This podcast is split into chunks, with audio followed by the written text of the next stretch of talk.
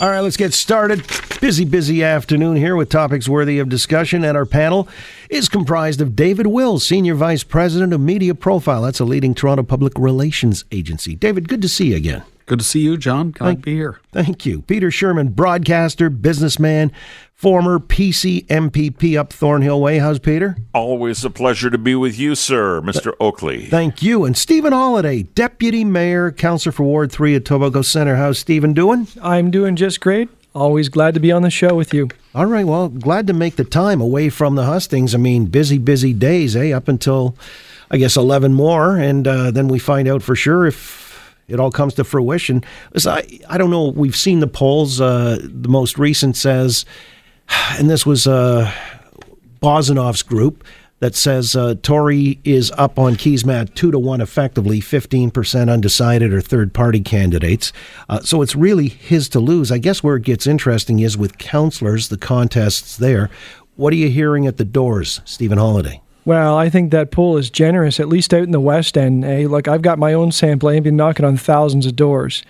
Uh, really, uh, I, I, you're right. It's uh, it's John Tory's to lose. I'm not sure that uh, Jennifer Keesmaat is resonating at all out in the suburbs, at least not out in Etobicoke. And if you did the uh, the sign count, I could probably see uh, her signs on the, the fingers of my hands.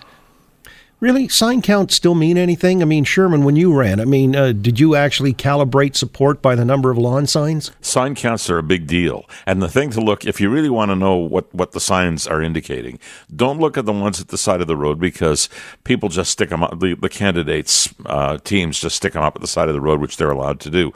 Look at lawn signs, signs that are actually on people's lawns because they've said, "Yes, I want your sign," and that gives you a reasonable indication. And uh, and so yes they count. I got to tell you something though. I, I, there's no issue about whether Stephen Holyday is going to win, and there's no issue about whether John Tory is going to win, and uh, Jennifer Hazmat, uh, sorry, Keesmaat, Easy. is, is going to is. I think she's prepping for 2022. Personally, the big race to me is Brampton because that's uh, a very popular mayor in Linda Jeffrey. But Patrick Brown, the former PC leader, has been fighting like crazy to get that job. So it's going to be fun to watch that night. Right. He wanted to be regional chair, but we know that got scotched. Uh, Doug took that off the table. Yeah. All right, uh, David Wills, when it comes to these kinds of campaigns, I mean, uh, since we've already conceded that Tory, it's his to lose, or can it be flipped with 11 days to go? In your own experience, I mean, what happens in the so called 11th hour? Well, I think it's rare that they flip like that. Like there, there seems to be a gap. To me, the bigger issue is that this, there is no interest in this campaign. Like there is, it's low energy. It is, you know, I think the kind of the the bomb that the premier dropped on the on the municipal election sucked not only the oxygen out of the space for a while, but it also sucked the interest out of the race. You know, I work with a lot of young people, a lot of people under thirty. Most of them are not not voting. They don't care, and they don't care because you know, they're looking at all of these things, people making decisions on their behalf, and they're just like, ugh, not going to have anything to do with it. And people I know who always vote are not interested. Like they're like, they're oh yeah, I'm going to vote, but I got to look it up, and they're not engaged. Uh, you know, there's no, um, there doesn't seem to be a a topic that uh, galvanizes them. Yeah, like you know, uh, people aren't interested. Well, you, know, you know, John, people are interested. I think, and it's growing now. That we're getting closer to the election. There's excitement. There's electrification out there, and I feel it and I sense it when dealing with people. But one thing you did say uh, there, David, is is is is something that I'm seeing too. Is there isn't a galvanizing issue or a big overarching city issue. The things that people are talking to me about are really local. They're about service. There's about, you know, getting potholes fixed, about speeding on their roads or their trees getting trimmed and just dealing with city hall in general, which is natural. And it's it's the type of thing that affects us as citizens in the city. But there aren't those big banner issues that that uh, people try to define this election as being about. Which is why I agree with David. And you know what? This is recorded, right, John? Yeah, so why not? I'm I'm thinking uh, without trying to usurp your hosting duties, it'd be kind of fun if we each spit out the percentage of voter turnout that's going to happen overall in this election and listen to it in about three weeks. Actually, uh, the closest I can actually come to approximating that the discussion I had with Wills on the Leaf power play, uh, the over under. They're playing Detroit tonight. that was that's seven. Seven, seven is the okay. over Yeah, that's recorded. Let's put that okay, down. so seven percent is what he thinks the voter turnout is going to be. I think if we're lucky, yeah, that might I be think high. Be, I think it's going to be between twenty five and thirty. No, Period. I, I, wow, I- that's low. That's just that's abysmal. Yep. But here's the question. You know, since you brought this up, the young people don't get mobilized to vote. Uh, I'm digressing of sorts, but when Taylor Swift at the American Music Awards the other night uh, stops the proceedings to talk about registering to vote, she's got 122 million Twitter followers, and Kanye West was at the White House today uh, holding court with Donald Trump. Do you think these pop culture figures like Kanye or Taylor Swift mean anything in the grand sweep of things when it comes to influencing people? I think they're really important, uh, I, at least in the context of what's going on in the United States on the grand scale right now. I, I don't know how important uh, it would be, for example, let's take Drake. You know, local figure. I mean, he's an international figure, but he's Torontonian by by nature and by recognition. Uh, what if he said, this election is really important and you've got to go out there and express your view because you guys now are taking over the city. It's not these old people. If he said that, would that matter? I think it might. All right. Well, we see uh, where this whole marijuana legalization thing has resonated with the younger cohort. Uh, although even some of the folks 55 plus are now uh, talking about you know being energized to smoke or try it. Let me ask you another question. The rollout of this thing is only six days out. How do you anticipate this? Because I've talked about it as it's almost a work in progress or a social experiment that's going to be rolled out here. There are a lot of attendant questions unanswered, a lot of speculation. Will it be a gong show or smooth sailing in the immediate future or even within the six months, first year? David Wills? I think it's going to be a gong show on the day that it happens. I think there's going to be a whole bunch of people who feel that they're free to be idiots smoking weed wherever they want, and that's going to happen. And the media's all going to cover it, and we're going to see it. We're going to smell it everywhere, but I smell it everywhere now, so that's not that new. I do think that there's so much of a big unknown in this, um, in how it's going to go out. I, you know, I think how the, you know, and I'm not sure whose job this is, and maybe Stephen can enlighten us That like the illegal stores that are there now, like you know, they're still being allowed to operate. They're still there. Um, how do you knock that out once it's legal and you can buy it legally online, and then next April you can buy it in the you know the Ontario will allow stores.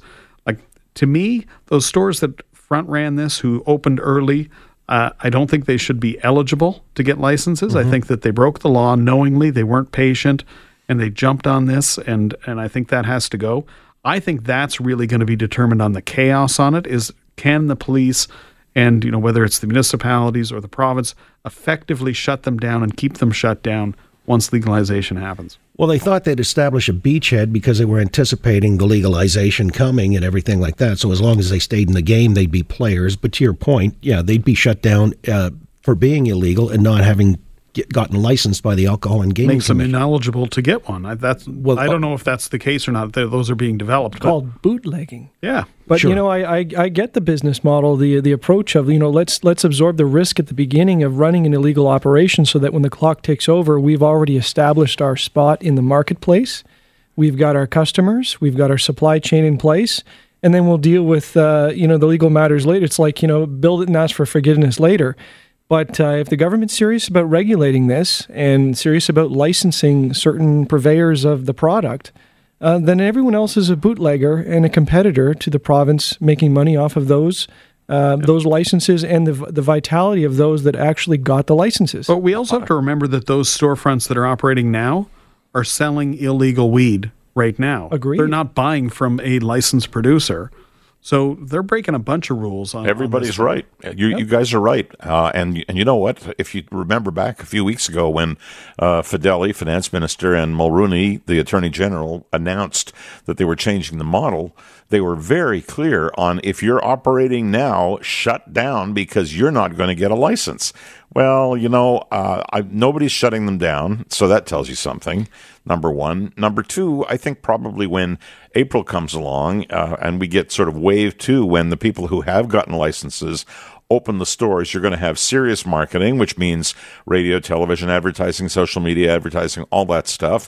And I suspect that some of the people behind these illegal stores are going to, under other names uh, or corporate names, have applied for and in many cases gotten licenses. So I think these people are indeed temporary. I'm not excusing them in any way because you're right, David. They shouldn't be there, but they're there. Nobody's taking them away. You know, it's interesting because earlier today, Caroline Mulroney, who's the uh, Attorney General in the province, came out with a statement She says, We chose to move ahead with a tightly regulated private retail system because the public model proposed by the previous Liberal government and championed by some labor groups would be incapable of seriously competing with the illegal market. Under the previous model, our communities would have been left more vulnerable and susceptible to the underground market. Instead, a tightly regulated private retail model was the preferred and only responsible choice in Ontario. And yet, Warren Smokey Thomas, the head of OPSEU, was on with us last hour, and he was claiming that this was the wrong approach. He cited a Nanos poll that they commissioned, where uh, I guess a thousand Ontarians responded, and uh, according to the findings, at least 11 times are more likely to choose the LCBO over private stores to keep cannabis and alcohol out of the hands of kids. Almost four times more likely to choose the LCBO over private stores to generate more public revenue to invest in healthcare, highways, and other public services. So he was touting the public model, and he was willing to concede that if Ford is going with this private model, uh, then why not a hybrid? Because Doug's big on competition, so Smokey said. So allow for both. Stephen Holyday, how do you see it? Which would be the preferred model? Look, I like the decentralized model, the di- diversification of uh, of the different supply points. If there's a problem with one of the suppliers, then then you know the people of Ontario still have a place to go to buy this product.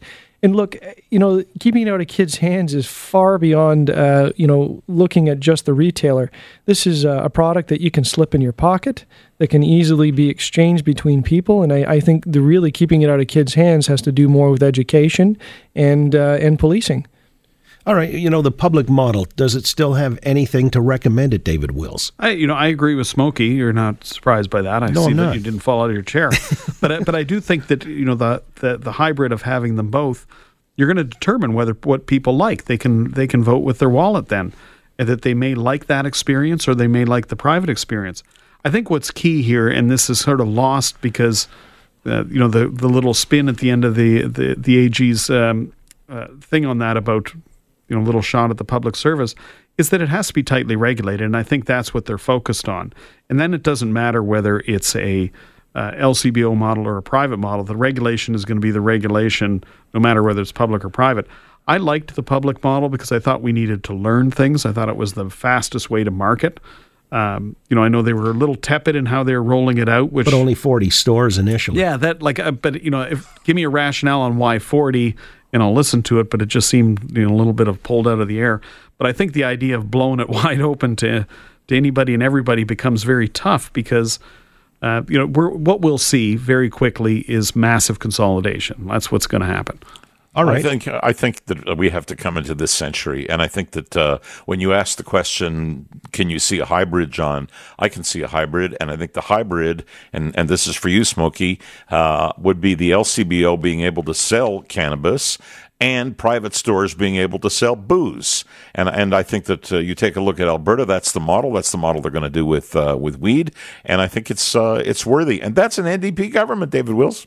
Well, we got we got private sales of booze now. Like Uh, in in small towns, I'm talking about generally Oh. speaking. every supermarket in my neighborhood in Toronto sells booze. Now. They sell some beer and some wine. I'm saying let's sell spirits. Let's have private liquor stores. Let's do the whole thing. Well, Oh, the, the product is you're so a hard liquor small, guy, you could just put it into a vending Bourbon, machine bourbon. inside the LCBO and rent the space to the company to manage the vending machine. Well, There's there, a there is, re- ways to there do is this. research that you shouldn't sell alcohol and cannabis together. Uh, they've found that in other jurisdictions. Right. So uh, that was one of the things that that everybody was sort of agreeing on that they shouldn't be packaged up together. Well, in the States, you know, they have uh, a liquor store right beside the gun mart. How do you Yeah. feel about that combination? well, I think you know if they want, they can put the weed and the Doritos together, and then hmm. that like you know we can we can look at the You have to go out one door to that come way. back in one, right? And Yeah. At heart, you're an entrepreneur, David. Yeah, absolutely. All right. Well, we've got something else with national implications I wanted to run by you. It's a Supreme Court ruling. Did the Supremes get it right or did they get it wrong? With our panel, David Wills, Peter Shurman, Stephen Holyday. in a moment here on The Oakley Show, Global News Radio, 640 Toronto.